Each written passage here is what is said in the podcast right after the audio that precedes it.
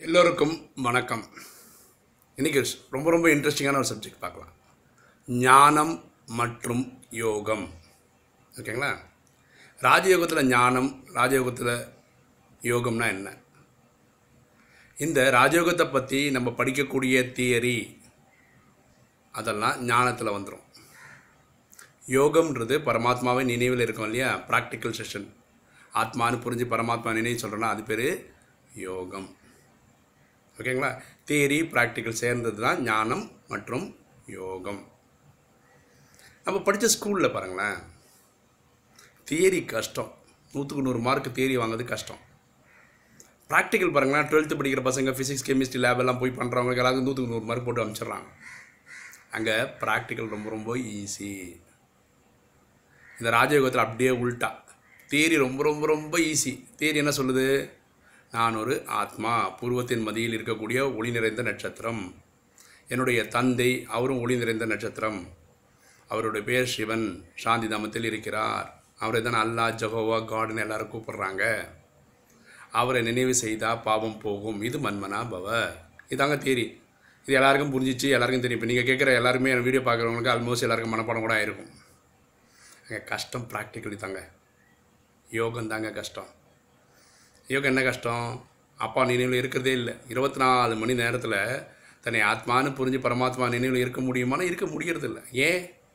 மனசு முப்பத்தி ரெண்டு எண்ணங்கள் ஒரு மினிட்டுக்கு தரும் இல்லையா? மனசு அலைப்பாஞ்சிட்டே போயிடும். அப்பா நினைவில் இருக்கும்போது அவங்களுக்கு வேறு ஏதாவது நினைவு வந்துனே இருக்கும்.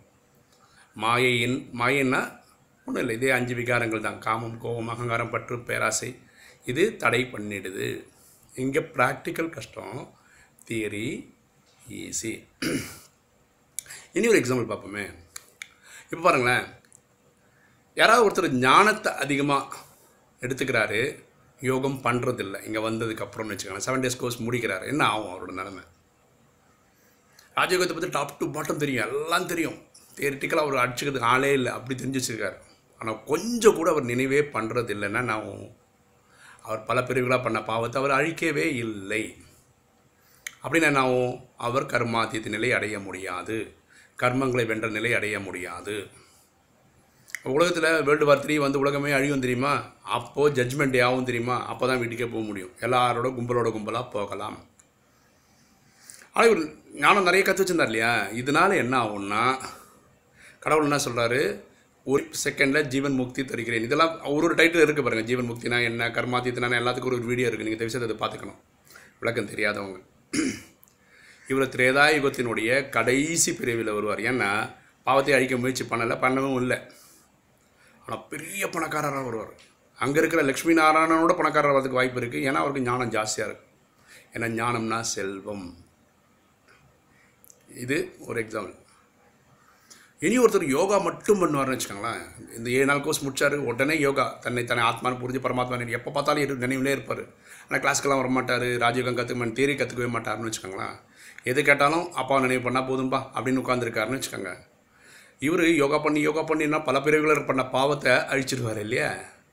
அதனால என்ன ஆகிடும் இவர் கர்மாத்தித்த ஆகிடுவார் கர்மங்களை வென்ற நிலை ஆகிடுவார் ஃபரிஸ்தா ஆகிடுவார் சரீரம் விட்டுட்டு நேராக போய் சூட்சம மதத்தில் உட்காந்துப்பார் என்றைக்கு ஜட்ஜ்மெண்ட் டே வருதோ என்றைக்கு அப்பா வராரோ கூட்டிகிட்டு போகிறோ வீட்டுக்கு போயிட்டு எங்கே வருவார்? ஒம்பது லட்சத்தில் வந்துடுவார் சத்தியகத்தில் ஒம்பது லட்சம் பேரில் ஸ்டார்டிங்லேருந்து நடிப்பார். இவர் ராஜயோகம் கற்றுக்காத ஞானம் கற்றுக்காதனால பெரிய பதவியில் வரமாட்டார் லக்ஷ்மி நாராயணா வரமாட்டார். அங்கே பிரஜைகளிலே கடைசி பிரஜையாக வருவார். ரெண்டும் வேஸ்ட்டு தாங்க. செல்வம் அதிகமாக இருந்து கல்வி இல்லைனாலும் வேஸ்ட்டு கல்வி நிறைய இருந்து செல்வம் இல்லைனாலும் வேஸ்ட்டு ஓகேங்களா? இது புரிஞ்சுக்கிறதுக்கு பக்தியில் ஒரு பாட்டு இருக்குது இதை வச்சு நான் சொல்லி புரிய வைக்க முடியும்னு நினைக்கிறேன். இந்த பாட்டு எல்லாருக்கும் ஃபேமஸான பாட்டு தமிழில்.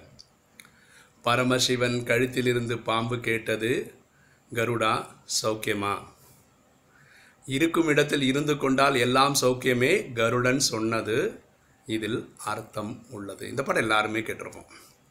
ஆக்சுவலாக இந்த பாட்டோடைய அர்த்தம் இல்லை லைன்ஸ் எப்படி நம்ம இருந்திருக்கணும்? பரமசிவன் நினைவிலிருந்து ஆத்மா கேட்டது மாயா சௌக்கியமா? தந்தையின் நினைவில் இருந்து கொண்டால் எல்லாம் சௌக்கியமே என்று மாயா சொன்னது இதில் அர்த்தம் உள்ளது. இதான் கரெக்டாக இருக்க முடியும்.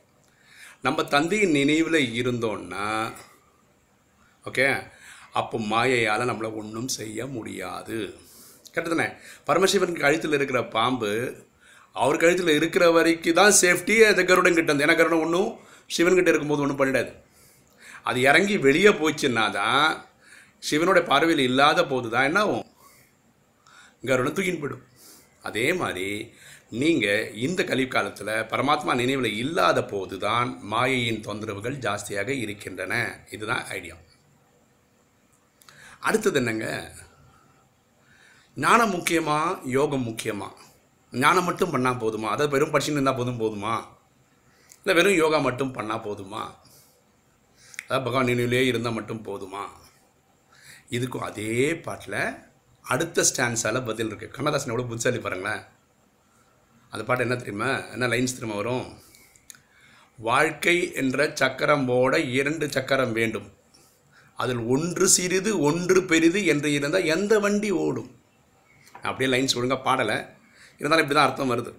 வாழ்க்கைன்ற சக்கரம் ஓடணுன்னா அதில் ஒரு சி சக்கரம் சின்னதாகவும் ஒரு சக்கரம் பெருசாக இருந்தால் எப்படிங்க ஓடும்? ஞானம் கம்மியாக இருந்து யோகா அதிகமாக இருந்து இல்லை யோகா அதிகமாக இருந்து ஞானம் கம்மியாக இருந்தால் எப்படிங்க ஓடும்? ரயில் தண்டவாளம் மாதிரிங்க ரெண்டும் வேணுங்க. இல்லைன்னா அழுக்கை சக்கரம் ஓட ஓடவே ஓடாது. புரியுங்களா ஞானம் மற்றும் யோகத்தோட விளக்கம் புரிஞ்சுதுங்களா? ஸோ ஞானம்ன்றது செல்வம். நிறைய செல்வம் வேணும்ல அதுதாங்க நம்ம எல்லாமே பண்ணுறோம் ஸோ ஞானம் அதிகமாக வேணும். யோகம்ன்றது பாவத்தை அழிக்கிறதுக்கான வழி. யோகம்ன்றது ஆக்சுவலாக அந்த வார்த்தைக்கு என்ன அர்த்தம்னா கனெக்ஷன் அப்பாவுடன் இருக்கக்கூடிய கனெக்ஷன் இதை பண்ணிட்டு போங்களேன் கஷ்டப்பட்டு ஏங்க நூற்றுக்கு நூறு சதவீதம் உடல் அனு அனுபவிக்கணும் பாவங்கள. செவன்ட்டி பர்சன்ட் இப்படியே அழிச்சிட்டு போயிட்டே இருக்கலாம்ல. தேர்ட்டி பர்சன்ட் கூட உடல் அழிக்கிறது கூட நமக்கு தெரியாமல் போயிடும். அந்த அளவுக்கு பகவானுடைய சக்தி நமக்கு கிடைக்கும். ஓகேங்களா?